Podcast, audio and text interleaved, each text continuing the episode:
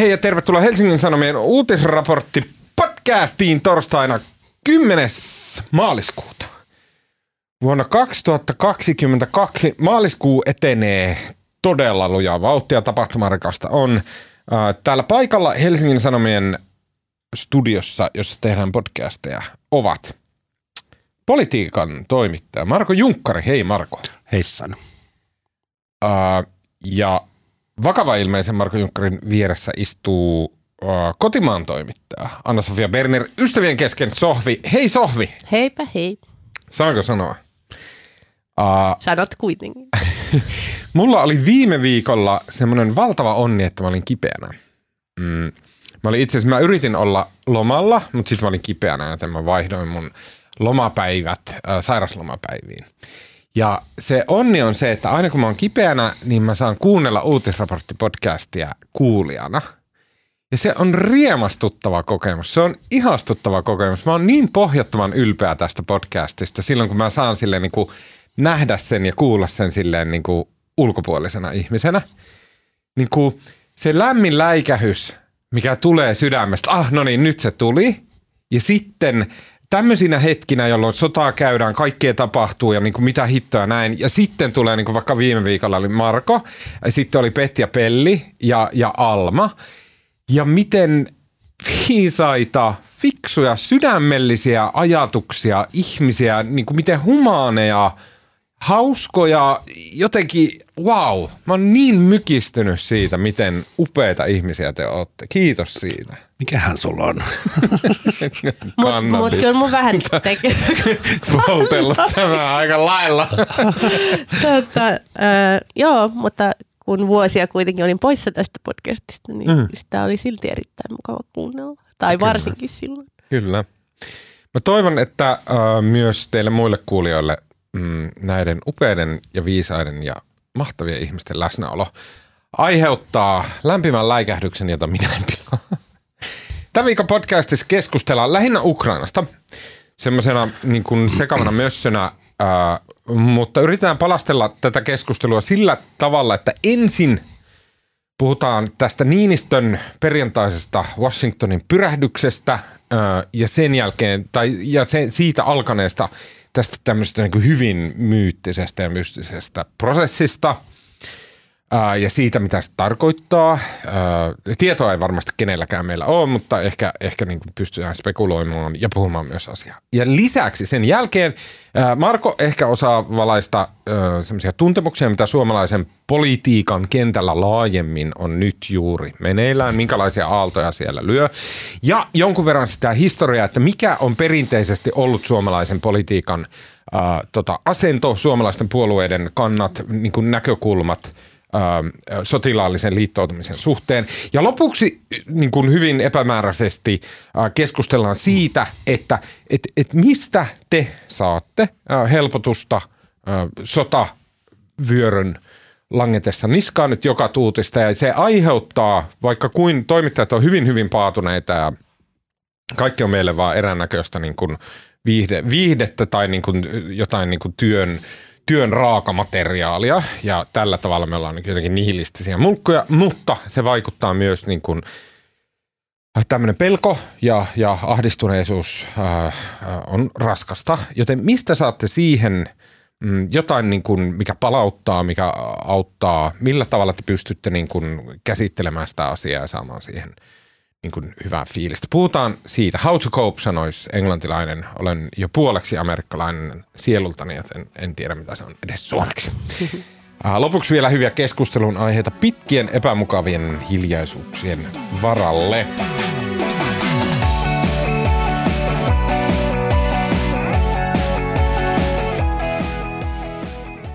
Okei. Mä oon nyt lukee ää, tota, intron, jonka olen kirjoittanut tähän aiheeseen. Tarkoittaako tämä, että sä oot siis valmistautunut tähän podcastiin?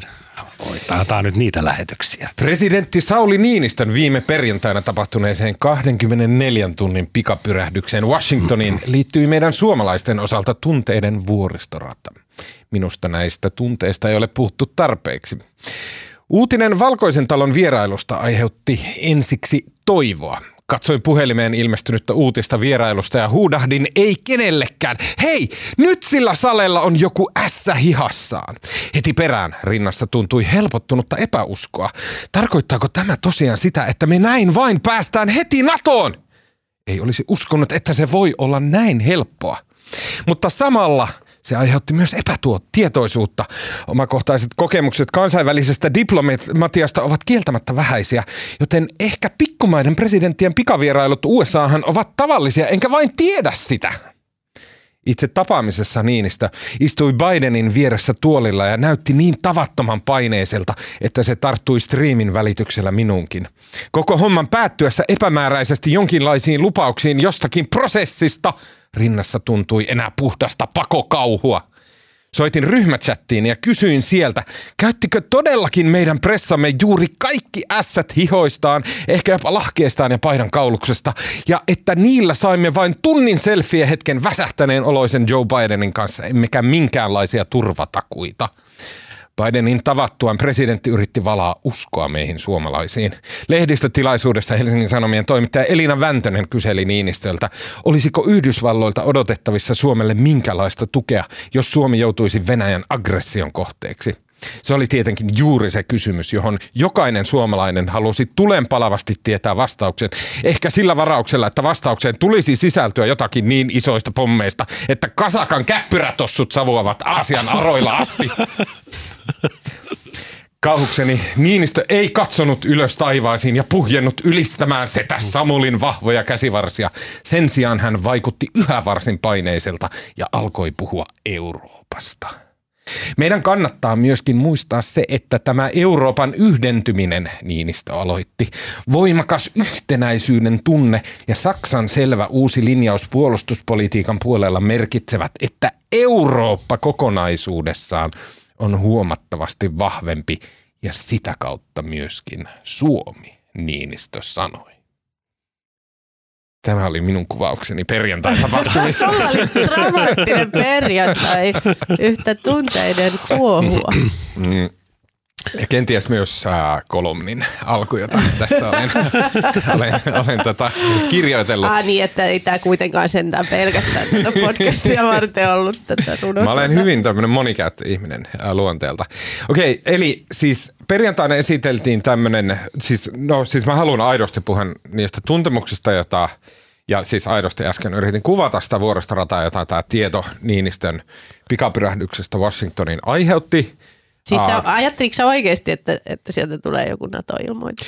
Kyllä mä siis en tiennyt mitä ajattelin, Joo. mutta huomasin, että toivoin, että siellä niin kuin jollain tavalla ilmoitetaan, että USA ottaa Suomen jollakin tavalla suojelukseen. Öm, niin kuin paras mahdollinen, mitä sieltä olisi voinut tulla, olisi ollut, että, että aluksi Niinistö olisi ilmoittanut, että, että Suomi käynnistää NATO-jäsenyysprosessin ja heti perään Joe Biden olisi ilmoittanut, että ää, tämän prosessin ajan Yhdysvallat turvaa Suomen alueellisen koskemattomuuden. Ää, Se olisi ollut semmoinen niin kuin, ah, orgastinen unelma, mutta ää, se varmasti niin kuin kukaan oikeasti politiikkaa mm. tunteva ei tämmöistä haaveillut. Ää, mutta kyllä mä huomasin, että niin kuin, et niin kuin pelkästään selkärankaisesti ja sitten mitä mä oon muiden niin kuin ihan tavallaan tavallisten suomalaisten kanssa jutellut, niin heillä oli myös hyvin paljon Joo, joo. samanlainen Joo. tunnelma. Joo.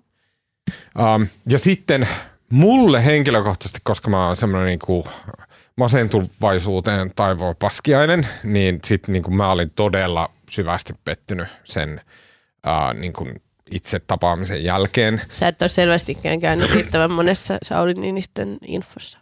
Niin, aivan totta. se jotenkin, se tuntui, että, että siis mulle tuli semmoinen niin pakokauhu, että, että, että, siis kaksi asiaa, joka aiheutti sitä pakokauhua, oli se, että okei, että Sauli Niinistö, joka selvästi on viisas ja selvästi hänellä on niin kuin, kehittynyt tämmöinen niin kuin aika syvällinen ulkopoliittinen näkemys, niin hän katsoi tilanteen Suomen kannalta niin vakavaksi, että nyt hänen täytyy käyttää kaikki se poliittinen pääoma, mitä hänellä kansainvälisillä kentillä on. On- Eli kaikki, mitä Suomen presidentillä on tämän 12 vuoden aikana kertynyt, niin hän pistää sen nyt peliin. Ja sitten se pakokauhu tavallaan niin tuli siitä, että okei, tilanne on Suomen kannalta niin vakava. Ja sitten, että se, mitä meidän niin kuin ykköstykki Niinistö sai aikaan, oli totta kai tavallaan tosi paljon, että, että niin kuin yhdellä puhelulla ja alle viikon varoitusajalla maailman mahtavin ihminen Niin. suo niin kuin audienssin upeata mutta se konkretian määrä, että se oli niin vähäinen, niin se aiheutti minussa niin paniikkia. Se on kiinnostavaa, koska mun mielestä se on niinku ennemmin ra, ra, niinku kaikki tämä, mitä sä kuvasit, on rauhoittavaa. Että tosiaan mm. se tapa, tapaaminen järjestyi, että et tosiaan... Äh, No siinä aikana, kun mä olin Washingtonissa, niin Niinistö kävi, oli kerran kutsuttu Valkoiseen taloon Trumpia tapaamaan äh, siinä aikana, kun mä olin siellä. Ja, ja, tota, ja nyt tämä oli ensimmäinen kerta ää, Bidenin valkoisessa talossa ja se järjestyi sillä lailla, että tosiaan, että soitettiin maanantaina ja perjantaina oltiin siellä, niin kyllähän se kertoo Siinä todella, todella hyvää Suomen ja Yhdysvaltain suhteista. Ja ne miljardit, mitä oli just luvattu USAn hävittäjähankinnoilla, niin nyt, nyt niin kuin lunastettiin Niin, ja, mutta on, on siinä myös sellaista varmasti pit- pitkää kahden välistä yhteistyötä, mutta, mutta eihän ne nyt Herra Jumala heti sen jälkeen voi sanoa jotain, jotain Niin. suurta. No sitten tavallaan varmasti tullaan siihen, että miten suomalainen politiikka varsinaisesti toimii. Marko osaa sanoa siitä enemmän. Niin, saa. Tämä on musta niinku, mäkin katselin silloin perjantain ja lauantain välisenä yönä silloin kello 00 jotain, kun se alkoi se info. Ja tota, ehkä, ehkä siinä ensinnäkin se, että kun nyt tässä jotenkin kaikki tämmöiset maa, politiikan, maailmanpolitiikan mannerlaatat niin on loksahtanut niin eri asentoon, niin tässä on kumminkin, että Saksa on kääntänyt täysin takkinsa Venäjä-politiikassa ja rupeaa ostamaan pyssyjä ja varustautumaan ja sulkee Nord Stream 2 ja tässä tapahtuu niin, niin tavattoman isoja asioita, tapa, tapahtunut niin nopeasti, että tota, kyllä se niin kuin, vaikka mäkin olin nyt ennakkoon kuullut vaikka minkälaisia spekulaatioita siitä Niinistön matkasta, eikä yhdessäkään, niin kuin, en usko, että kukaan nyt oikeasti oletti, että siellä olisi niin kuin Niinistö infossa sanonut, että Suomi jättää NATO-hakemuksen, mutta kumminkin tässä on niin kuin tapahtunut niin paljon, että se ehkä tämmöiset niin kuin vanhat tottumukset tai analyysit niin kuin oikein enää pysy perässä, kun tässä voi oikeastaan tapahtua ihan mitä vaan. Sen takia se oli musta niin kuin äärimmäisen mielenkiintoinen, mitä siellä infossa tapahtuu. Ja tota, musta kannattaa ehkä siis se yksi keskeinen asia, missä siellä neuvoteltiin, tämäkään nyt tää on ihan tavallaan mutua, mutta olettaakseni oli tämä niin kuin, oli nämä asehankinnat. Ja sitten Suomihan nyt sitten kun puolustusministeri Kaikkonen meni sinne nyt alkuviikosta ja sitten siinä yhteen Suomi on ostamassa nyt Israelista näitä ilmatorjunta ohjuksia, mitä ne onkaan, ne on israelilaisia. Mutta tota, mikä on jo tavallaan aikaisemmin kerrottu, mutta niissä ohjuksissa, käsittääkseni esimerkiksi israelilaisissa ohjuksissa on jenkkiteknologiaa, joka on niin kuin jenkkien sitä parasta sydämiä ja niihin on niin tavallaan niin kuin vientirajoituksia. Mä en tiedä, onko tämä nyt se varsi- varsinainen esimerkki, mutta niissä neuvotteluissa todennäköisesti Suomi niin kuin tavallaan sai jonkinlaisen statuksen tai lupauksen siitä, että jenkit saa, Suomi saa jatkossakin niin kuin ihan parasta Niin kuin kama- jenkkisotateknologia. Kyllä. Niin, ja, ja- ja, se ja- on, se on niin kuin todella iso asia. Ja vaikka ei olisi jenkki, niin semmoista, mihin jenkeillä on veto-oikeus. Et Kyllä. Jenkki, jenkit ei puoli Kyllä. tein, poikkitein aseta. Joo. Ja siis tästä päästään niin kuin jotenkin siihen, niin kuin mikä tämä, siis Niinistöllä oli tänäänkin tiedotustilaisuus, puhutaan siitä kohta, mutta siis tavallaan se, mikä tuli siitä tämän päivän tiedotustilaisuudessa ja niin kuin, tavallaan näkyy tässä koko nyt tämän viimeisen 12 päivän aikana, kun Manderlaatat on mennyt uuteen asentoon, että eihän kukaan, siis mä en ole mitenkään varma, että Sauli Niinistö edes haluaa viedä Suomea Niinpä. NATOon. En mäkään. Ei, ei, ei Niinistö ole tavallaan päättänyt sitä asiaa, välttämättä itsekään, mutta ehkä se on mielessään jotain mieltä, kukaan ei sitten tiedä. Mutta Ja, se ei ole ja, mikään ja voi olla, että hänkin miettii sitä nyt uudestaan. Joo, mutta se niinku tavallaan se iso kysymys, mikä ymmärtääkseni, veikatakseni on se, mikä niinku Niinistöä valvottaa öisin ja mikä häntä huolestuttaa, on tavallaan se, niin kuin, että Suomi säilyttää sen niin kuin liikkumavapauden. Ja se isoin huolihan on siinä, minkä Venäjä on hyvin yksilitteisesti sanonut, että tota, ja mikä Niinistökin sanoi tämän päivän infossa, että Venäjä on sanonut, että kaikki maat saavat hakea ihan vapaasti Naton jäseneksi, mutta ne tekee kaikkeensa estääkseen sen. Ja se tavallaan mitä siinä niin kuin jäsenyyden jättämishakemuksen ja sen jäseneksi hyväksymisen välissä tapahtuu. Ja tota, se on musta se niin kuin, se on se avainkysymys ja tämä on niin kuin, tämän venäläiset on sanonut suoraan, ja se kirjohan saattaa olla ihan mitä tahansa, siis hybridihyökkäyksiä, meillä voi olla niin kuin vihreitä venäläisiä miehiä jossain Ivalon lentokentällä, niin kuin Ahvenanmaan miehitys. Niin kuin mitä tämä voi olla niin kuin kirjo, mä en usko, että Ahvenanmaata ollaan miehittämässä, mutta siis kirjo voi olla mitä tahansa. Ja niin kuin tavallaan se, se niin kuin Niinistön, mun mielestä Niinistön toiminta ja puheet, kaikki viittaa siihen, se, että Niinistö koko ajan korostaa sitä nyt niin kuin eduskunnan päätöksenteko prosessia ja nyt tätä selontekoa ruvetaan tekemään ja eduskunta pitää saada integroitua tähän mukaan niin, niin tavallaan tota, se, ei, ei, ei, ei, ei kukaan varsinaisesti nyt niin kuin kärrikoja, mutta ei se eduskunnan tekemä analyysi Suomen NATO-jäsenyydestä ole se kauhean olennainen, olennainen, vaan se, että se eduskunta ja koko Suomen poliittinen järjestelmä saadaan niin kuin integroitua siihen ja ne käy tarkasti läpi ne riskit ja sen, että meillä on niin kuin tämmöinen – poliittisella järjestelmällä on niin kuin henkinen valmius siihen, että siis saattaa tapahtua jotain todella ikävää, kun Suomi jättää sen hakemuksen. Mm. Ja tämä on niin kuin tavallaan nyt valmistellaan suomalaiset ja Suomen poliittinen järjestelmä siihen, että me ne, tota, pystytään inhottavassa tilanteessa niin kuin myös tavallaan, että sitten ei mennä täysin paniikkiin. Mm. Ja se on musta niin kuin avain. Ja sit sen, Eikö tämä nä- näkynyt vähän myös siinä pääministeri Marinin eilisessä näky, infossa? Näky, hän, hän puhuu siitä, että pitää luoda – konsensus.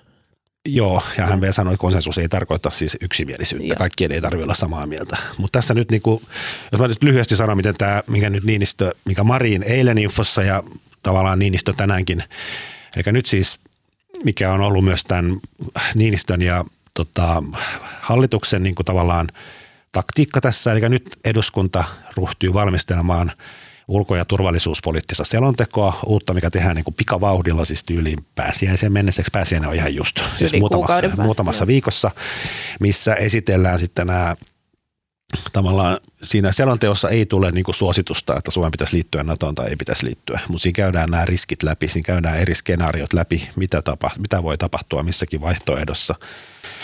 Suomellahan on vaihtoehtoja käytännössä kaksi, eli joko niin kuin liittyen NATOon tai sitten niin kuin – jatkaa nykytilaa, mutta tiivistää tätä läntistä yhteistyötä ja koittaa saada jotain turvatakuita.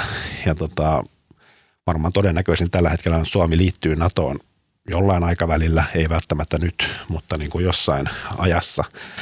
Mutta tämä eduskunta tekee nyt selonteon ja pohtii näitä riskejä, jonka jälkeen se asia palautuu sitten sinne paikkaan, missä se käytännössä päätetään, eli TP-UTVAan, joka on siis presidentin ja valtioneuvoston ulko- ja turvallisuuspoliittinen ministerivaliokunta, mikä sitten antaa sieltä sitten oman jossain vaiheessa oman ratkaisuehdotuksensa, jonka jälkeen sitten siinä on sitten, että mennäänkö vai ei mennä.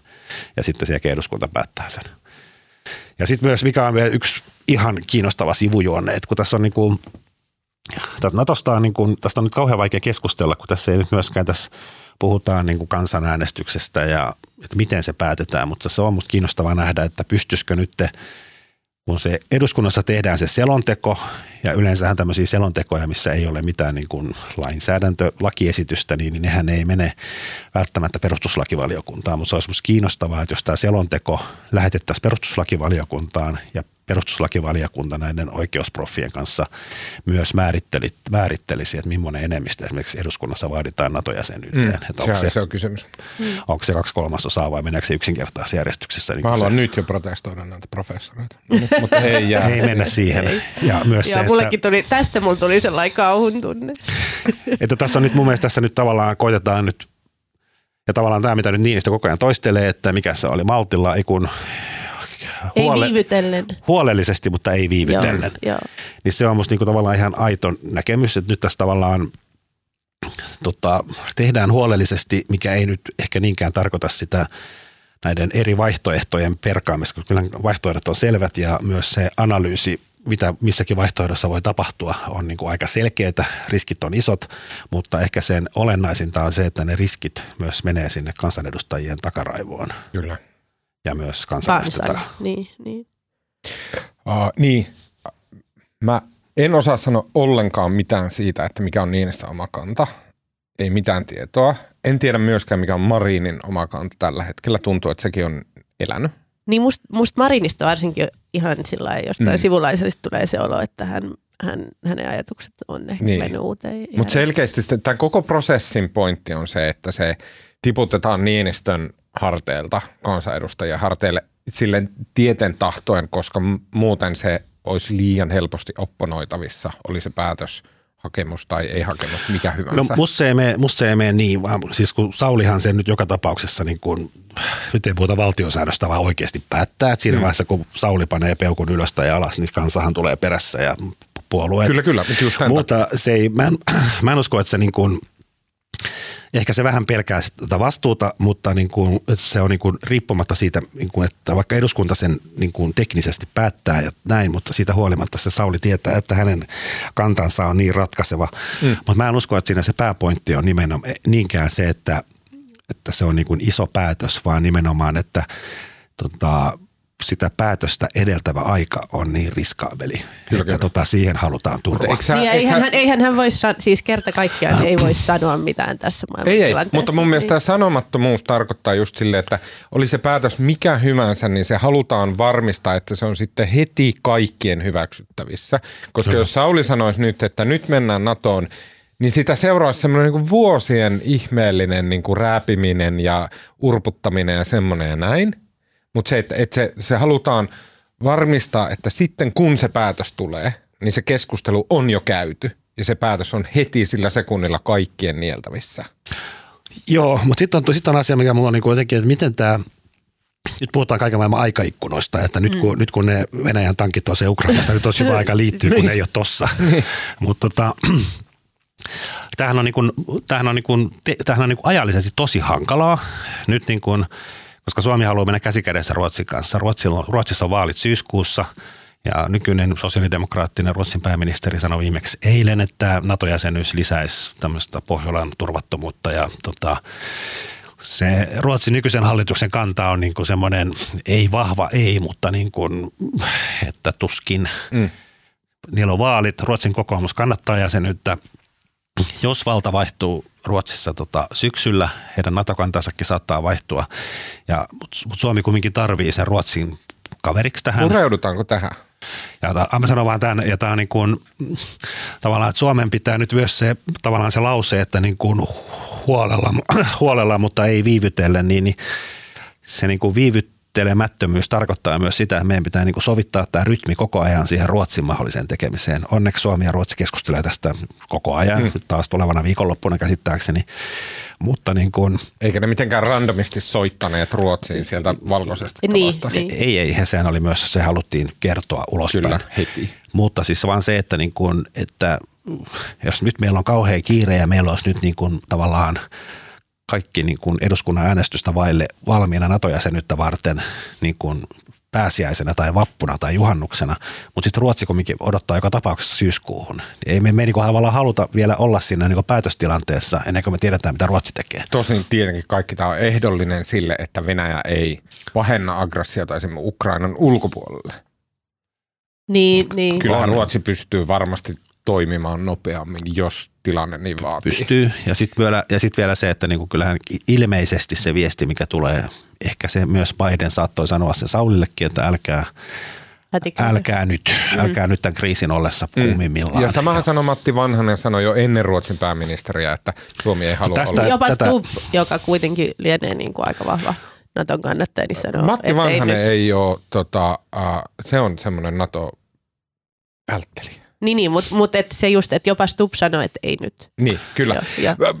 Pureudutaanko hetken tähän, mitkä ne on ne perusteet sille, siis mä ymmärrän tavallaan heti, mitkä ne on ne perusteet, mutta mitkä oikeasti on ne perusteet sille, että Suomen ja Ruotsin on liikuttava samaan aikaan. Mä oon intuitiivisesti heti itse sitä mieltä, että näin, näinhän se ilman muuta on, mutta mitkä ne oikeasti on ne perusteet, että Suomen ja Ruotsin pitää mennä joko yhdessä tai jäädä yhdessä ulkopuolelle? No eikö se ole, y- yksi on just se sieltä Venäjältä tuleva uhka, joka on helpompi kohdistaa pelkkään Suomeen niin, mutta kuin se, Suomeen ja Ruotsiin mutta yhdessä. Silloinhan se tarkoittaa, että esimerkiksi Suomen kannattaa olla Natossa. Koska se uhka kohdistuu Suomeen eikä Ruotsiin. Niin, no, no, no joo kyllä, mutta just koska siinä on tämä niin kuin epävarma Kun mun- odotusaika, niin silloin se, se, on, niinku, se on turvallisempaa, jos Suomi on Niin ehkä siinä pitää, Ruotsin jotenkin, kanssa siinä pitää ehkä ymmärtää, että tässä niinku ehkä ei olla huolissaan siitä, mitä tapahtuu sitten, kun ollaan Natossa, vaan se Niin. ongelma, mitä myös Niinistö koko ajan toistaa, Kyllä, on on, siinä se välillä. aika päätöksenteon ja sen hakuprosessin Eli toteutumisen se pointti välinen on se, aika. että, että, että jos Venäjä käytännössä hyökkää Suomeen silloin, kun haetaan NATO, niin se on parempi, että Ruotsi, Ruotsikin on siinä NATO-prosessissa, jolle me sidotaan Ruotsi Suomen puolustamiseen. Ja kyllä, kyllä mä ajattelisin, että siinä on myös, joo, ja myös semmoinen... Aika kenraaleja muuten ilmeisesti ääreen. Mutta kyllä mä nyt ajattelen, että siinä on varmaan myös tällainen tällai, tota, historiallinen, tai niin kuin, että nä, näyttäydytäänkö me Pohjoismaana, ää, yhtenä Ruotsin kanssa tasaveroisena Pohjoismaana vai näyttäydy- näyttäydytäänkö me vaan Venäjän rajavaltiona. Mm. Niin kyllä mä sanoisin, että se ehkä liittyy tähän sitten jossain, ei- en tiedä sanotaanko sitä ääneen, mutta, mutta tähän pohdintaan. On, ja onhan se sitten niinku, että kyllähän sitten se Ruotsin tavallaan strateginen asema, että jos Suomi olisi Naton jäsen ja Norja on Naton jäsen ja, Ja Ruotsi Tanska. On, ja Tanska ja Ruotsi on sitten siinä välissä semmoinen saareke. Niin, Mut sit mutta taas se, se se Ruotsi- on Ruotsin kannalta kaikista edullisinta olla siinä niin kuin Naton ympäröimänä. Mutta aika hurja, kun katsoo Itämeren karttaa ja, ja Nat- NATO-maat versus ei-NATO-maat. Että jos Suomi ja Ruotsi menee, niin sitten sinne jää Kaliningrad ja, ja sitten Pietarin alue. Mm. On, ja musta on myös kannattaa ehkä just muistaa se, että niin kuin aina sanotaan, että Suomella on 1300 kilometrin rajaa Venäjän kanssa, ja niin kuin se raja on totta kai kiinnostaa, kiinnostaa Venäjää, mutta se iso niin kuin Venäjän vinkkelistä katsoen se iso kysymys On on, se. Pietari, ja se, se on se Suomenlahden perukassa, ja nyt jos kaikki maat siinä Suomenlahden rannalla on Naton jäseniä, niin sehän Ja jos muuttaa on, se. jos on briljerata, niin tota Rand Think Tankin sotapelit 2000-luvulla osoitti Natolle sen, että Naton heikoin kohta Venäjää vastaan on Baltian maat. Ja Suomen rooli ää, liittyy nimenomaan siihen, siis ää, Nato tarvii Suomea puolestaakseen Baltiaa ja Suomen rannikko ja varsinkin Ahvenanmaa on täysin olennaisia sen kannalta, että pystyykö Nato ylipäätänsä puolustamaan Baltiaa. Eli Suomi ei ihan tässä ole vaan kerjäläisenä liikenteessä. Ei, mutta siis on se sitten toisaaltakin mun mielestä, vaikka Suome, jos, vaikka Suomi, jos Suomi säilyisi liittoutumattomana ja Venäjä hyökkäisi Baltiaan tai kohdistaisi sinne jotain aggressiota, niin kyllähän Suomi kyllä hyvin Niin. äkkiä olisi joka tapauksessa mukana. Joo, ja Juuri- tästäkin on tehty tämän nämä sotapelit, ja vaikka Suomi olisi ulkopuolella liitoista, niin Suomi vedettäisiin sinne mukaan joka tapauksessa. Joo. No nyt aika paljon on puhuttu taas Suomesta ja aika vähän Ukrainasta. Niin. mutta, mutta joo, vielä, vielä ehkä tästä, tästä tota, Ni- Niinistön tulkinnasta, niin mun mielestä oli kiinnostavaa myös, haluan vielä nostaa Elina Mäntäsen Mikko Hautala Se oli upea. Suomen Joo. Washingtonin suurlähettiläs haastattelua. Ja, ja tämä Hautalahan on tosiaan entinen Moskovan suurlähettiläs ja ää, entinen Niinistön tota, Turvallisuuspoliittinen Niin, neuvonantaja. Kyllä, ja tota, varmasti äh, tulkitsisin ainakin, että hänen viesti on samalla myös tasavallan presidentin viestiä jollain tavalla. Ja, ja se oli hyvin kanssa semmoinen, ei, mm. eipä hätiköidä. Joo, ja sit se, sehän sanoi se Hautala siinä, se oli todella mainio juttu, ja Elina on tehnyt jotakin ihan valtavaa hyvää työtä, ottaa huomioon, että hän just saapui sinne ja Niinpä, sitten niinku, niinpä. koko maailma syttyi liekkeihin. Niin, niin tota, äh, sitten hän sanoi siinä, että mikä tavallaan oli munkin hyvä kuulla, että ei se Amerikassakaan todellakaan mikään helppo asia päättää, että me suojataan jotain tämmöistä Niin. maata jossain tuolla, vaan että sen pitää mennä aikamoisen himmelihämmeli senaatti ja muiden läpi siellä ennen kuin Amerikka niin kuin pistää oman asevaltaansa kenenkään suojaksi. Niin ja tavallaan just nyt, kun, kun äh, onneksi on, on niin kuin Euroopan kannalta onneksi on vähän vaimentunut se keskustelu, että, että, että, että minkä takia meidän amerikkalaisten pitäisi pitää huolta Euroopasta tai kenestäkään muusta Mm. ylipäätään, mutta se pohjavire on kuitenkin siellä edelleen olemassa vahvasti ja, ja, niin kuin se, ja sen takia varmaan Niinistö puhuu myös tästä Euroopasta edelleen, että, että tota, puhuu, ja sitten se on niin kuin me sanotaan, että vielä me ei edelleenkään tiedetä, mitä siinä Niinistön ja Bidenin, kauas se kesti tunti, jotain puolitoista tuntia, tunni, Mun mielestä reilu tunti. joo. niin, niin mitä siellä on sitten niin kuin tarkkaan ottaen puhuttu ja mitä se prosessi, Niinistön puhuu tästä mm. prosessista, niin mitä kaikkea se pitää sisällään, mutta mä nyt oletan, että se ennen kaikkea se prosessi kohdistuu niin kuin, ei vaan siihen, että Suomi ostaa aseita, niin kuin minkä Suomi on sanonut monen kertaan ääneen, Suomi niin kuin valmistautuu ennen kaikkea siihen hetkeen, hakemuksen jättämisen ja jäsenen, jäsenyyden toteutumisen välissä, niin en tiedä, että olisiko sitten sillä, siihen väliin Yhdysvallat niin kuin valmiit antamaan minkälaiset turvatakuut, onko tästä sovittu jotain, onko tästä puhuttu, mm. en tiedä, mutta tässä vaiheessa enkin teistä kumminkaan tehnyt. Niin ja, ja Hautala korosti, tosi se voi olla vähän sellaista legalistista, mutta hän korosti, että, että mitään niin kuin juridisesti mitään turvatakuita ei nimenomaan voida antaa ja korosti myös hyvin voimakkaasti nimenomaan Suomen ja Yhdysvaltain – kahdenvälistä suhdetta, Kyllä. eikä niin kuin Suomen suhdetta. Jos saan sanoa, mä olin eilen tämmöisessä tilaisuudessa, äh, jossa oli paikalla aika määrä kenraalikuntaa ja muun muassa amiraaleja ja tota, Saatpas kuulostamaan itse Missä sä oot ollut? Mä oon ollut tämmöisen kirjan julkistamistilaisuudessa kuin Itsenäisyyden elpymisaika, Aa, aikalaiskronikka vuosilta 1990-2020. Kirjoittanut on tohtori Jukka Tarkka – joka on valtio-opin joku tohtori, mikä liekkään. Hän on hyvin kärkäs kommentaattori ollut Suomessa näissä asioissa ja vuosikymmenen, vuosikymmenen, vuosikymmeniä kirjoittanut aktiivisesti ja varmasti hän ei osannut aavistaa kuinka tismalleen olennaiseen aikaan hänen kirjansa ilmestyi. Se oli mielenkiintoista seurata sitä keskustelua. Se oli siis tämän Suomen Atlanttiseuran ja kustantaja Siltalan järjestämä tilaisuus – jossa oli siis tota arvovaltaista porukkaa. Sitten äh, Jukka Tarkka oli siellä puhumassa ja Tapani Ruokonen, äh, toimittajakirjailija, äh, haastatteli. Ja äh, mä läräsin sitä kirjaa siellä takasivulla. Ostakaa kaikki se kirja, se oli niin todella järkevän oloinen just nyt. Itsenäisyyden elpymisaika Jukka Tarkka. Niin, niin tota, siellä takasivulla on semmoinen just tähän hetkeen äh, sopivat erittäin, erittäin selkeä aikajana – että mitkä on Suomen kylmän sodan jälkeisenä. Ja siellä on niin kuin ne askel askeleelta, että mitä Suomi on tehnyt oman turvallisuuspolitiikkansa eteen. Ja silleen kun mä eilen iltana, me makoiltiin mun pojan kanssa sängyssä, siinä ruvettiin nukkua ja sitten mä niin kuin läräsin sitä. Ja sieltä se näkyy. Sieltä se näkyy, että mikä on se Suomen iso kuva, mitä Suomi on päämäärätietoisesti koko ajan tehnyt. Siellä näkyy nämä, mihin sä Sohvi viittasit, että, että se alkaa aseista, että miten ruvetaan ostaa niin kuin, heti kun neukut romahtaa, niin ruvetaan ostaa aseet lännestä yhteistä ja ää, länsiyhteistyötä aluksi aseellisesti. Suomi maksaa, Suomi syytää sinne rahaa. Sen jälkeen sinne rupeaa pikkuhiljaa tulemaan, niin kuin tehdäänkin kahdenvälisiä sopimuksia NATO ja EU-maan. Niin kuin vuosikymmenien aikana sinne tänne koko ajan lisääntyy semmoinen, niin kuin, semmoinen, että mihin me on laitettu rahaa ja kenen kanssa meillä on kahdenvälisiä sopimuksia, ää, puitesopimuksia, aiesopimuksia. Ne, mikä lapsena kuulosti just sillä aavit, maailman boring uutishommaa. Eikä niin siellä lapsena. ne on. Niin. Näin, niin siellä se on, se, se on todella kiinnostava ja valaiseva se, niin kuin, että miten päämäärätietoisesti Suomi on hakeutunut sille Naton tosi lähelle ja koko ajan tehnyt niitä ää, kaksivälisiä sopimuksia maiden kanssa, että me ollaan vähän niin kuin kimpassa. Niin, niin. Se ei ole turvatakuu ja se ei tarkoita, että kukaan meitä tulee auttaa, mutta että sen niin kuin näkee sieltä. Se, on, se oli todella kiinnostava. Joo, sitten vielä yksi asia vähän niin kuin sivuun tästä, mutta siis sekin on niin kuin, Tota, no ensinnäkin minusta on ihan mahtavaa, että Suomessa käydään nyt niinku tavallaan NATO-keskustelua jotenkin ihan eri kierteellä kuin aikaisemmin. Joo, mutta tota... ennen se on ollut vähän sellaista puolipakollista ja sillä mikä ei muutu. on niiden turpo-urpojen semmoista niin, niinku keskinäistä niin, se ei oikeastaan missään vaiheessa ollut niinku poliittisesti kauhean iso kysymys, koska Kyllä. se vastustus on ollut niin selkeää, koska se kannatus on ollut vain jotain 15 prosenttia tai 20 prosenttia.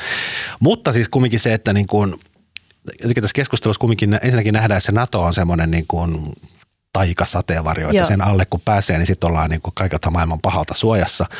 Ja sitten toinen on se, että, niin kuin, että ihan kuin se NATO-jäsenyys olisi niin kuin semmoinen joku pirkka, pirkkajuusto, niin kuin, että kaupahylly. se kaupahylly, että se on niin kaikille samanlainen. Sitähän se ei ole. Sehän pitää myös tavallaan, sen, sen, sitä edeltää sitten neuvottelu, että mitä se käytännössä tarkoittaa. Että tuleeko Suomeen rauhan aikana NATO-sotilaita, NATO-joukkoja muista maista, tuleeko tänne kriisin aikaan, tuleeko tänne ydinaseita. Tulee pysyviä on, tukikohtia. Kyllä, ja siinähän on niin kuin valtavasti erilaisia asioita, mitkä täytyy sopia, ja sekin on myöskin niin kuin, että ennen sitä, kun puhutaan kansanäänestyksestä, niin pitäähän se sopimus tavallaan olla ja ne ehdot tiedossa ennen kuin, niin kuin kansa voi vastata, että halutaanko me tänne ydinaseita vai no, ei. nyt helvetissä mitään kansanäänestystä.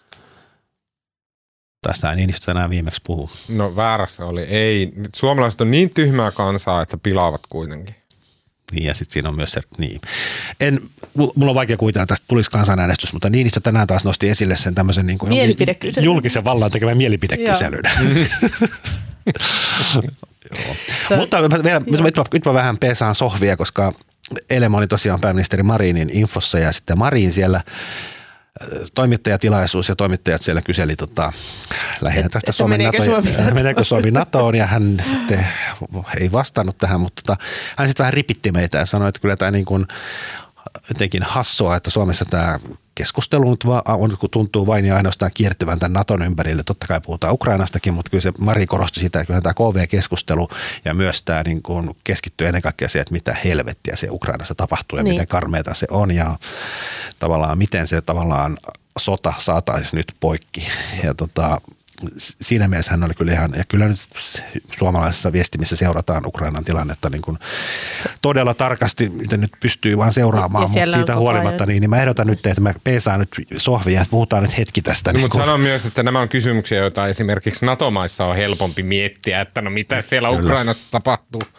Meidän pitää miettiä, että mitä täällä tapahtuu. Niin, mutta mä en tiedä, musta olisi vaan niin kuin, kertokaa te, m- miten tämä saadaan tämä paska poikki. No sepä se. Mä, mä, mut mä, joo. Mä oon nähnyt koko Putin ajan. tarvii ensinnäkin selkeästi naisen. Jonkun, joka on todella, todella rivakka ja varmautteinen sängyssä, koska that guy needs to chill out. Okei. Okay. No tavallaan make love, not war. niin, näin. Tota, niin, en mä tiedä. Mun mielestä siis äh, Hakalan Pekalla oli alkuviikosta sellainen tiivis juttu eri skenaarioista ja ne oli kaikki Ukrainan kannalta ja helvetin synkkiä ja uskottavia ja, ja jotenkin tota, aika surkealtahan se näyttää ää, pidemmän päälle, mutta, en, mutta sitten toisaalta mä yritin, jo- joku jotenkin lausu, en muista yhtään kuka ja missä, mutta tota, että kun kaksi viikkoa sitten sota alkoi ja se oli todella suuri yllätys, niin eihän me nyt myöskään vielä tiedetä, että Mm. miten tämä tulee päättymään, Mm. mutta, mutta ei, ei, niinku, ei sillä näytä hyvältä. Mä tänään kuuntelin uh, Ylen ykkösaamaa, joka on kyllä erinomainen. Se, ne marssittaa sinne koko ajan näitä armeijan kenraaleja, tai verstajakaan, ne on tämmöistä, jotka kommentoi asiantuntijat, ja niin kuin, että, että mikä on tilanne nyt, mitä tarkoittaa tämäkin tankkipataljona ja näin. Kyllä. Todella hyvää työtä. Kiitos Ylen ykkösaamulle. Mm, tota, niin, tänä aamuna mulla tuli vähän semmoinen synkkä fiilis, koska siellä puhuttiin siitä, että Venäjä selkeästi valmistautuu. Se on antanut uh, luvan evakuoida siviilit. Uh, nämä käytävät, vaikka sinne on osunut ammuksia, niin nämä käytävät on avattu ja siviilejä evakuoidaan Kiovasta. Ja se tarkoittaa sitä, että Venäjä on kohta hyökkäämässä sinne ää, tosi raskaasti. Ja koska tietenkin Venäjä haluaa veljeskansan siviilejä suojella, mutta että mulla tuli aika synkkä fiilis tänään, että kohta me nähdään sieltä Kiovasta jotain hirveätä. Niin, joo, ja, ja joo, mulla on koko ajan on nämä usein mainitut Grosnit ja Aleppot ollut mielessä, että Mm. ei sitä, ei sitä, mä oon sitä mieltä, että ei sitä Putinia kiinnosta yhtään suojata niitä siviilejä. niin. Että- Se on, Putin on Niin. mennyt jonkun rajan yli. Mua kiinnostaa nyt taas, jotta tuossa käytettiin jo 35 sekuntia ukrainalaisiin, niin, Niin. puhutaanpas nyt meistä. Ei mua kiinnostaa se, että miten, jos me tullaan siihen tilanteeseen, että Kiova pommitetaan aivan lättänäksi ja siviiliuhrit rupeaa olemaan niin kuin, mitä tuhansissa, kymmenissä tuhansissa, mm. niin koko ajan kasvaa se, että länsimaiden täytyisi tehdä jotain. Ehkä YK on kautta jotenkin, mutta YK ei pysty toimimaan, koska Venäjä estää tai vähintään Kiina estää kaiken. Ja sitten tavallaan tullaan siihen länsikysymykseen, että tekeekö länsi jotain. NATO ei tee. Kukaan ei halua NATO-Venäjä-konfliktia, mutta jotenkin me jossain vaiheessa me läntenä ollaan siinä kysymyksessä, että mitä me Eikö se tehdään. länsi tässä tapauksessa ole NATO, että mikä Niin, se vaihtoehto se. on? Että siis, Niin. No Niinistöhän taas puhuu tämän päivän infossa tästä, mitä se käytti tämmöistä vaakakuppia. Toisessa kädessä, toisessa vaassa on tavallaan tämä siviilejen ihan käsittämätön kärsimys ja näin. Ja kuinka missä vaiheessa niin kuin länsi ei vaan voi enää sulkea mm. niin kuin tavallaan no ei silmiä ole suljettu, mutta missä vaiheessa lännen on niin kuin pakko reagoida siihen. Ja toisella puolella on sitten se suursodan uhka. Mm. Ja, Ydinsota ja- Tosi joku vaan sanoi, että, niin, että niin kuin, kukaan ei halua ydinsotaa, ei myöskään Venäjä, vaikka sillä pullistelee. Ei Venäjä, niin kuin, eihän sen, Venäjä otti turpaansa mitä Afganistanissa joka käänteessä koko ajan, eikä se pommittanut Afganistania ydinpommeilla. Niin kuin, ei, ei niitä käytetä noin vaan. Mutta kai ne nyt pitää laskea silti tähän. En mä tiedä, tarviiko niitä. siis ei vaan silleen oikeasti, ei kellään Sä et ei ole intressejä käyttää Sä et niitä. ole sittenkään syntynyt 80-luvulla. Mä oon tämmönen Ysärin Gen tota, No joo, ky- en mä niinku, joo, en Niin, mä, siis Mä Sä- haluaisin sen jotenkin takia- sanoa ääneen sen, että nyt se ristiriita tulee, kun, Niin, kun. Kiova ruvetaan rusikoimaan murusiksi, niin se ristiriita tulee, että maailmassa on taho, länsi, me, jotka me painellaan Irakia, me ollaan silleen, että nyt me täällä loppuu tämä teurastaminen ja me hoidetaan, me ollaan maailman poliisia näin. Mutta sitten kun se tapahtuu me täällä, niin sitten me ollaan täysin voimattomia. Se on jotenkin semmoinen niinku paradoksi ja ristiriita, että me pyst- mitä kauempana Euroopasta tapahtuu jotain hirveyksiä, niin sitä nopeampaa me ollaan siellä hoitamassa se tilanne. Mutta sitten kun se tapahtuu Euroopassa, Afrikan unioni, tänne Niin, näin, ollaan me, pommittaa ollaan, niin, no, mutta ollaan me nyt Euroopassa vaikka Balkanilla niin puututtu, mutta silti sit, Niin. kun Venäjä on se osapuoli, niin se on paljon vaikeampaa. Ja mun mielestä ne on tosi piinaavia ja traagisia Zelenski ja ukrainalaiset pyynnöt vaikka siitä lentokieltoalueen julistamisesta. Mm. Mm. Ja sitten kaikki on vain sillä että sori, ei me, ei me voida. Kyllä. Niin. Mä haluaisin, että länsikin tekisi jotain semmoisen niin sen alkuperäisen Ukrainan sodan aikana, että yhtäkkiä niitä vaan tupsatti niitä vihreitä miehiä, mm. ja se oli semmoinen niin kuin aivoissa tuntui niin kuin ne olisi muljahtanut, että niin tietenkin, että nyt on keksitty jotain aivan uutta, ja sitten myöhemmin selvisi se oli joku jäppinen Venäjällä, joka oli kehittänyt koko doktriinin, mutta et varmasti lännelläkin on jotain niin kuin todella yllättävää. Yhtäkkiä vaan kaikkien venäläisten iPhoneit räjähtää. Tai jotain tällaista. Että niin kuin jotain ihan mieletöntä, mitä kukaan ei osaa No eikö odottaa. App Store on jo lakannut toimimasta Venäjällä? joo, en, en osaa sanoa. Tämä on tota, on murheellista ja tämähän nyt siis tavallaan tällä vaiheella, vaikka Venäjä aloittaa suurhyökkäyksen tai ehkä eikö ne ensin ongelmakaan, ne ensin pommittaa sen Kiovan niin kuin, tai ampuu tykeillä ja ohjuksilla sitten ihan säpäleiksi ja sitten aloittaa se hyökkäyksen, mutta onhan se sitten ihan karmeeta. Mm. Niin, niin, kyllä. Ja joo, on. Mm. Ja sitten jotenkin just tämä meidän vaikkakin tärkeä oma turvallisuuspoliittinen keskustelu, niin sitten ehkä myös jotenkin äh, oudosti edelleen paistaa se, että vaikka tämä on tullut suomalaisia tosi lähelle, niin silti me ollaan, ollaan täällä herran kukkarossa. On. Yksi vielä sitten Niinistöhän tänään sanoi siinä infossa, että hän soittaa huomenna Putinille. Niin, ja, ja sitten se sit sitä kysyttiin häneltä, että kenen aloitteesta, mutta Niinistö sanoi jotenkin, että häntä on pyydetty, Muut muut, pyytäneet. muut ovat pyytäneet soittamaan ja mikä varmasti pitää paikkaansa, koska hän nyt ei varmaan kellään ole mitään sitä vastaa tässä joku toimii välitteenä tai miten tahansa toimiikaan, mutta on kyllä, ei ole varmaan ihan helppo puhelu Saulilla huomenna. Mietin kanssa kovasti ihan sitä, miten, Haluaisin miten jotenkin- nämä, Mä haluaisin semmoisen ennen jälkeen valokuvat Saulista, Joo. niin. mi- minkä väriseksi on iho helahtanut. Niin ja siis just se, että miten, no Scholz ja Macronhan on puhunut Putinille ainakin ja näin, mutta miten se, niin kuin, Mm. Miten se käy tällaisen Positiivinen nuotti. Vitsi, että mä rakastan Saksaa. Tiedätkö, kun se silleen nousee jaloilleen silloin, kun sitä eniten tarvitaan? No se- Raha, rahat, näin. Nyt me niin kuin ollaan kohta vanha kunnon, Niin, vanha siis se- kunnon tota, ää, eurooppalainen terrori.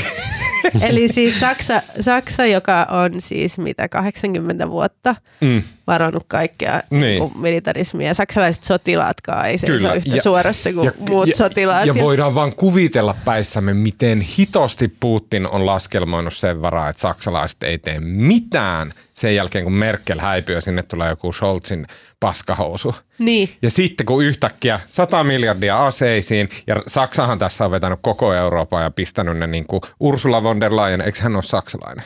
Vai Lu- Luxemburg? Ei, en muista. ei. Sota Ursula kuitenkin.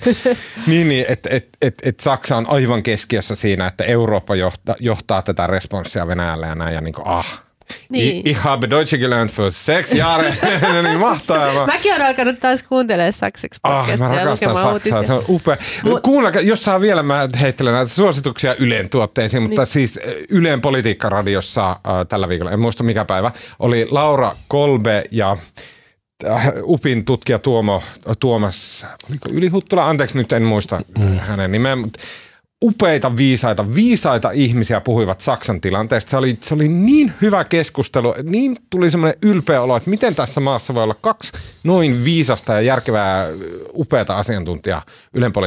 Ja, ja, ja kyllähän en ole nyt ihan hirveästi ehtinyt tähän Saksan käänteeseen perehtyä, mutta, mutta tavallaan jos miettii sitä pohjalla olevaa amerikkalaisten kuitenkin myös tätä eristäytymistä tai, tai sen kyseenalaistamista, että pitääkö meidän auttaa Eurooppaa, niin, niin se on erittäin hyvä uutinen, mm. että, että Saksa ja Ranska ehkä entistä vahvemmin tässä. Mulla on surullinen olo vastuuta. siitä, että kun, kun ikääntyy, kun vanhenee, niin siitä on kyllä. menettää sen ankkurin silleen, että ei tiedä, että muuttuuko asiat vai muutunko minä. Se on monesti tosi vaikea sanoa, että, että mikä muuttuu. Niin. Ja sitten, sitten niin kuin, että, että, että, että onko minä muuttunut sellaiseksi, että minä olen alkanut vaan lukemaan enemmän asioita, joissa näyttäytyy niin kuin olisi olemassa tämmöinen hyvin selkeä länsi – josta aivan itsestään selvästi me ollaan osa. Ja että jopa vuonna 2003 tai jotain tämmöistä, niin se oli aivan erilainen se fiilis.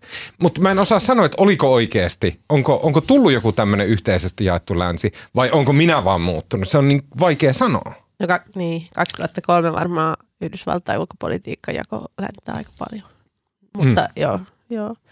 Tota, mm, joo, mutta ehkä, ehkä tosiaan... Jo, tai mä oon siis yrittänyt keksiä tota, aasinsilmä siltä, että miten mä pääsisin taas lukemaan Turtiaisen suvin tekstiviestiä.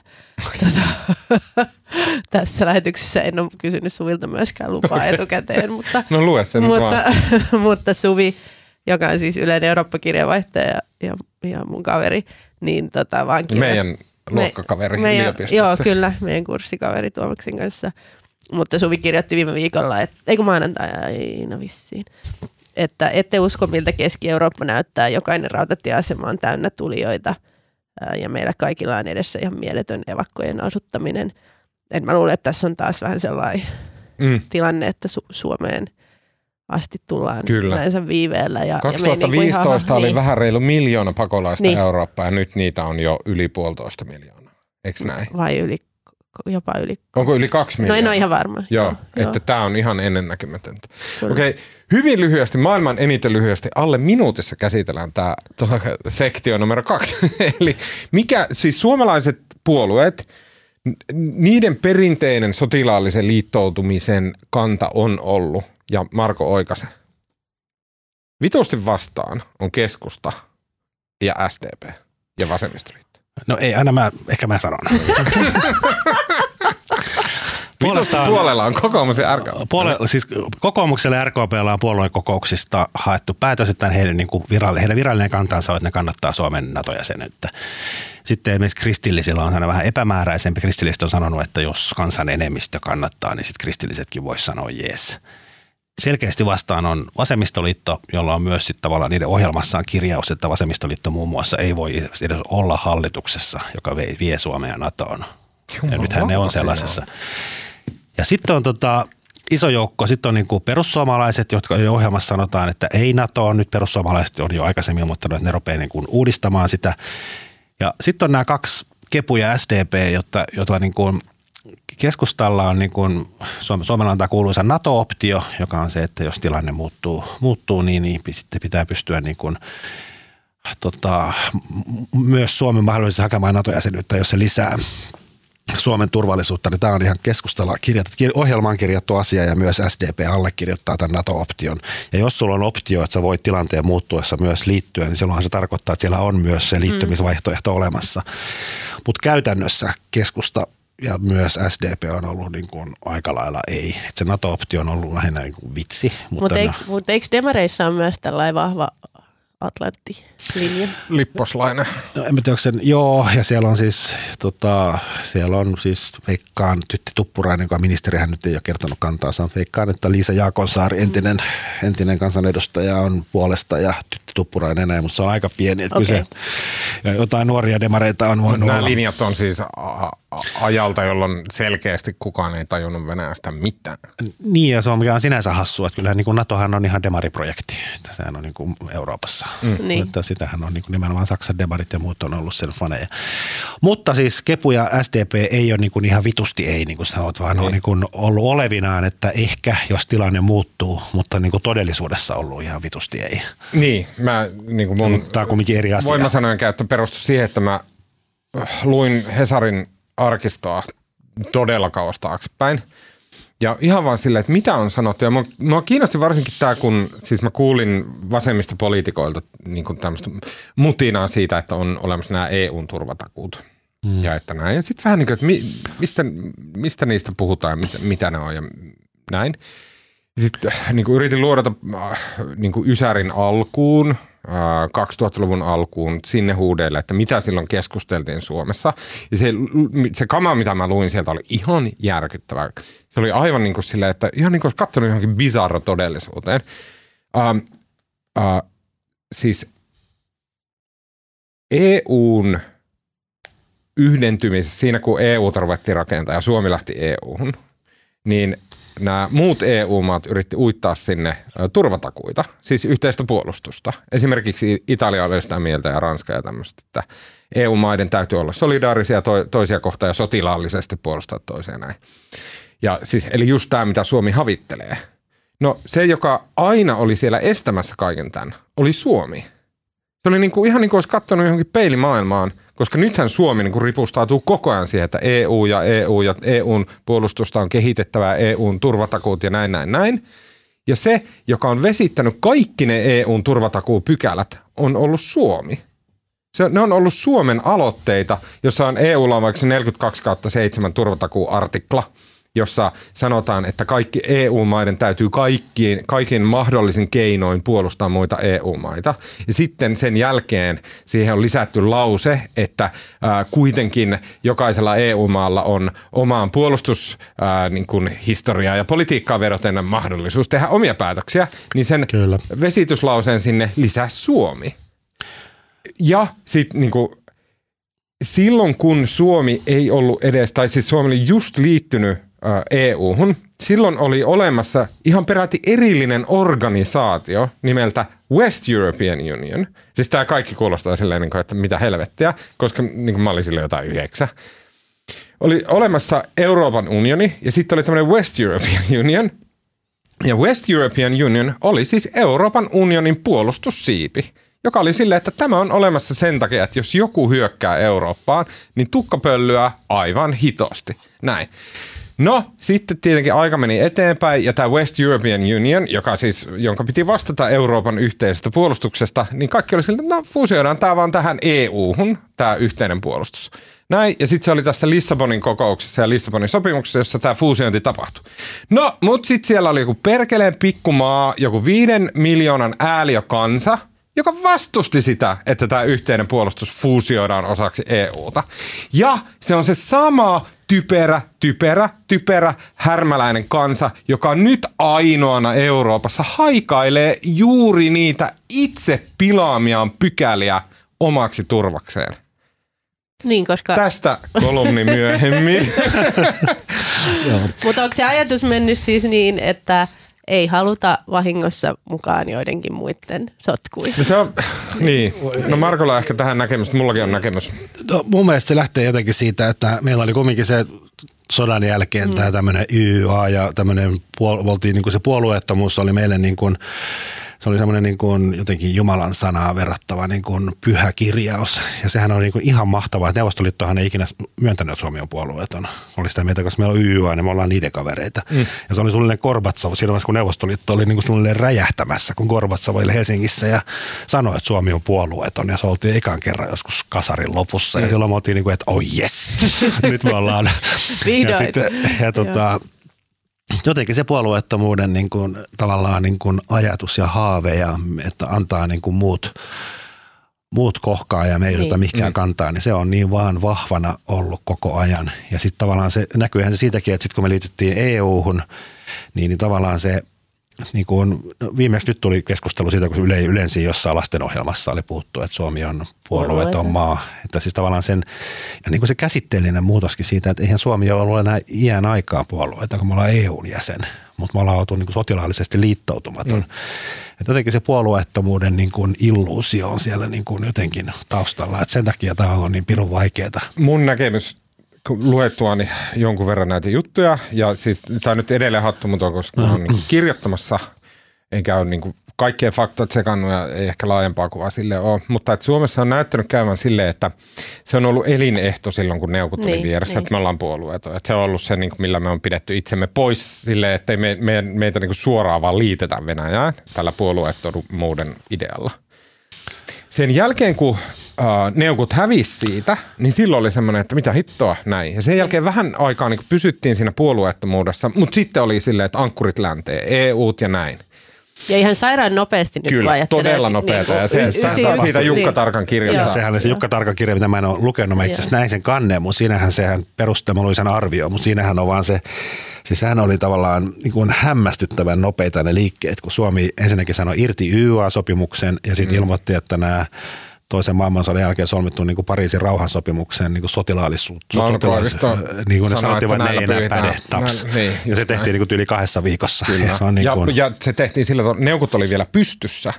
Ja Kyllä. neukut sanoi, että tämä ei käy. Ja Mauno Koivisto sanoi, että käypäs. Ja sitten neukot sanoi vielä mun mielestä kahdesti sanoi, että ei käy, te, te ette saa tehdä näin. Ja Mauno Koivisto, mä en muista ulkoa, mutta sillä oli joku yksi semmoinen lause, että, että, että me päätämme omasta puolustautumisestamme tai jostain tämmöistä, joka tarkoitti silleen, että ja sen jälkeen Venäjä, niin kuin neukut luovutti.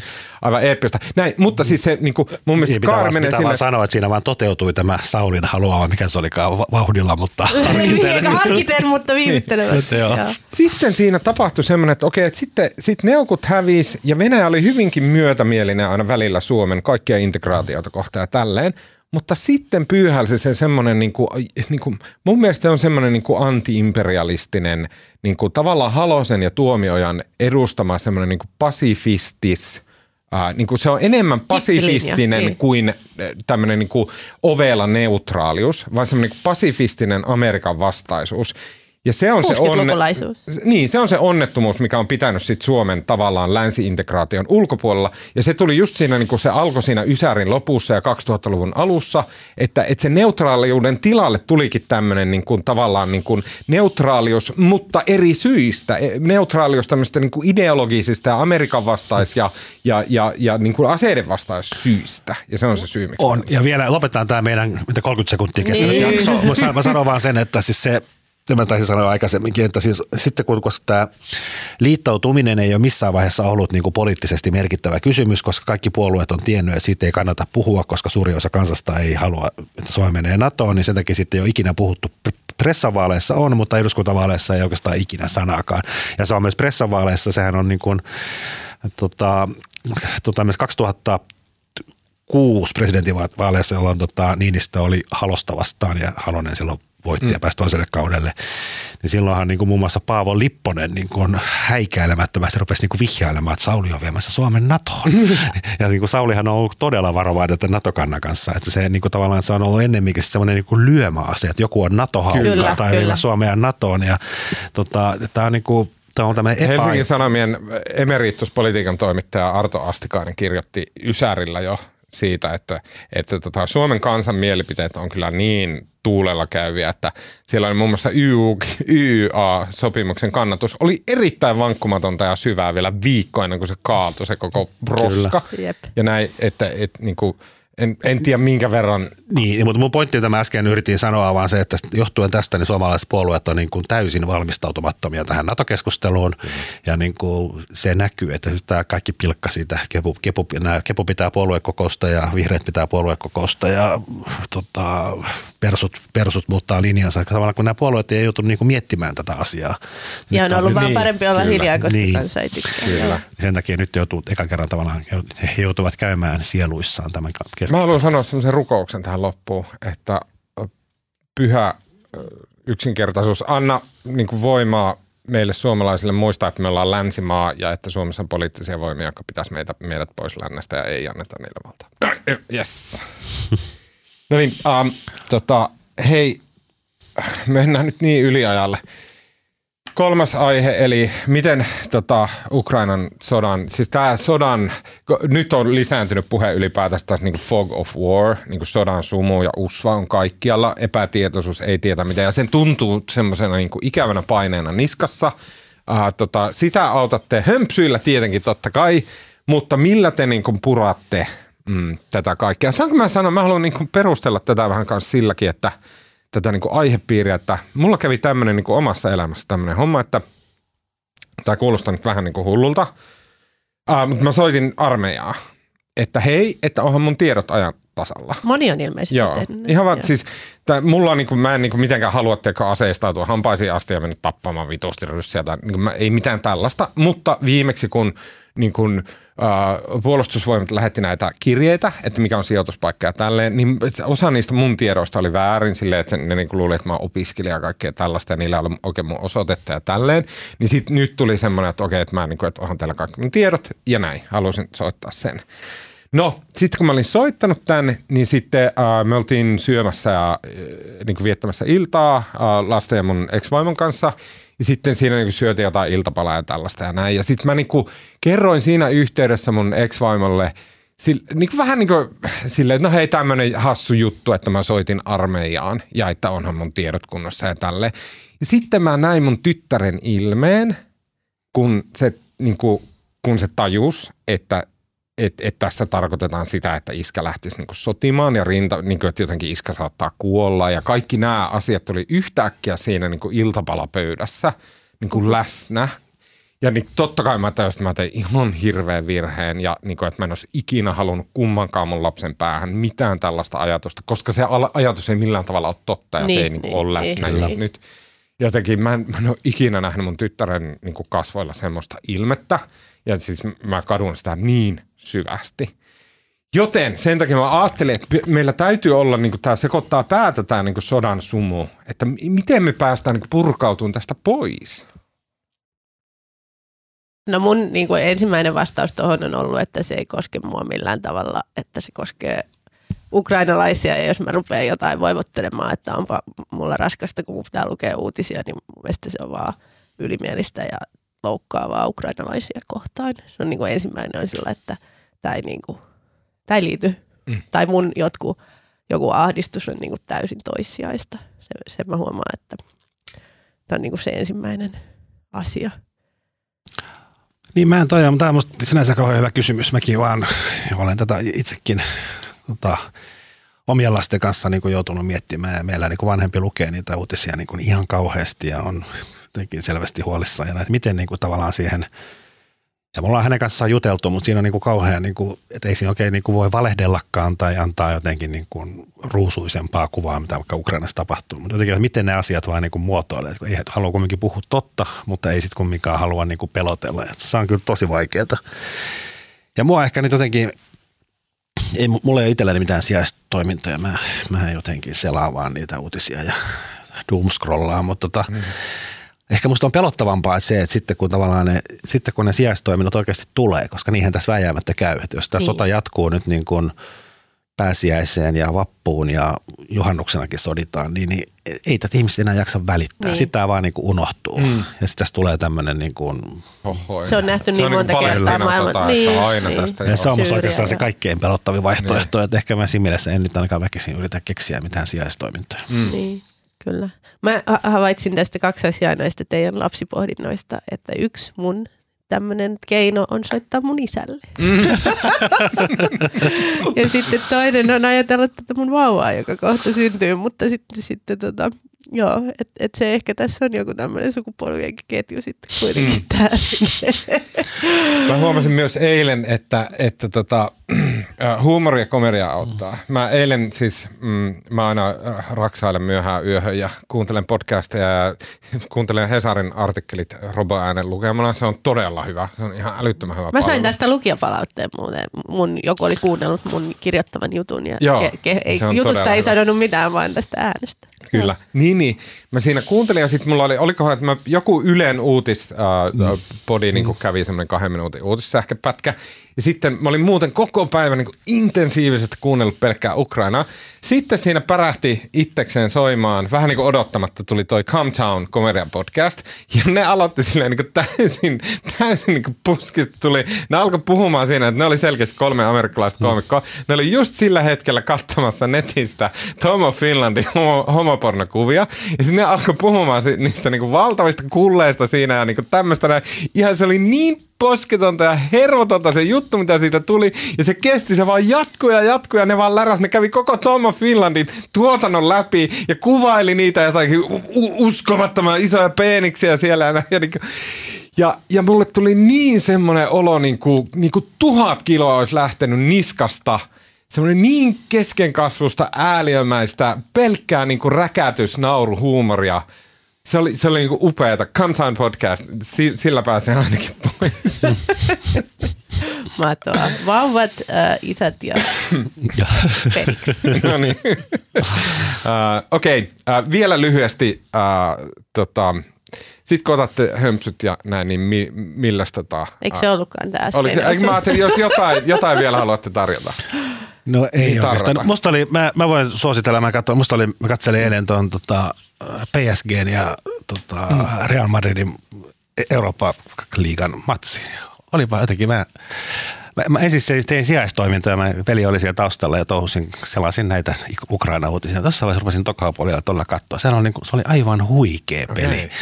Ja tota, siinä siis PSG, jolla on nämä kaikki supertähdet, niin, niin tota, Messit ja mm. Neymarnit ja Mappet ja muut. Ja tota, ne meni jotenkin niin kuin täysin lukkoon. Sitten Benzema teki, niin kuin, se teki kolme, kolme byyriä silleen niin kuin tsup, tsup, tsup, ja nämä maailman tähdet, niin kuin, niin kuin selostajakin sanoi, että, niin kuin, että tämä on joku niin kuin, tyrmää, tyrvään palloilijat pelaisi paremmin kuin noin.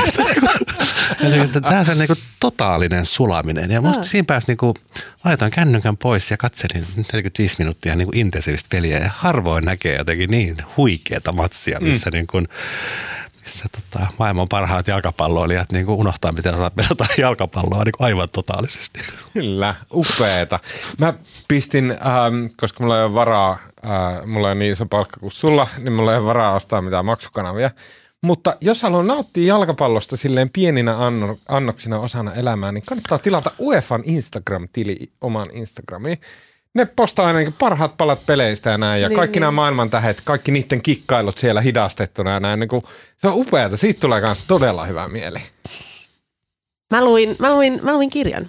Luitko? Hmm? Joo, kirjastosta oli tarttunut mukaan Rosa Liksomin Everstinna äh, vuosien takaa. Ja ihan hemmetin synkkä kirja siis periaatteessa, koska se kertoo – sodasta ja natseista ja Lapin palamisesta ja perheväkivallasta ja ihan hirveätä lasten hakkaamisesta ja huono, niin kuin näin. Mutta se on kirjoitettu niin upeasti, että sitä lukee ilokseen ja sitten kaikki se synkkyys toimi outona tota, lohtuna mm. näinä aikoina. Että, että se oli, tavallaan suosittelen, jos ei, jos ei ahdista, että mm. sekin käsittelee sotaa. Mä haluan suositella äh, rakkaan kilpailijamme Ylen uutta Ylen uutispodcastia, mm. äh, jossa siis, jonne tota, ryöstettiin tästä podcastista.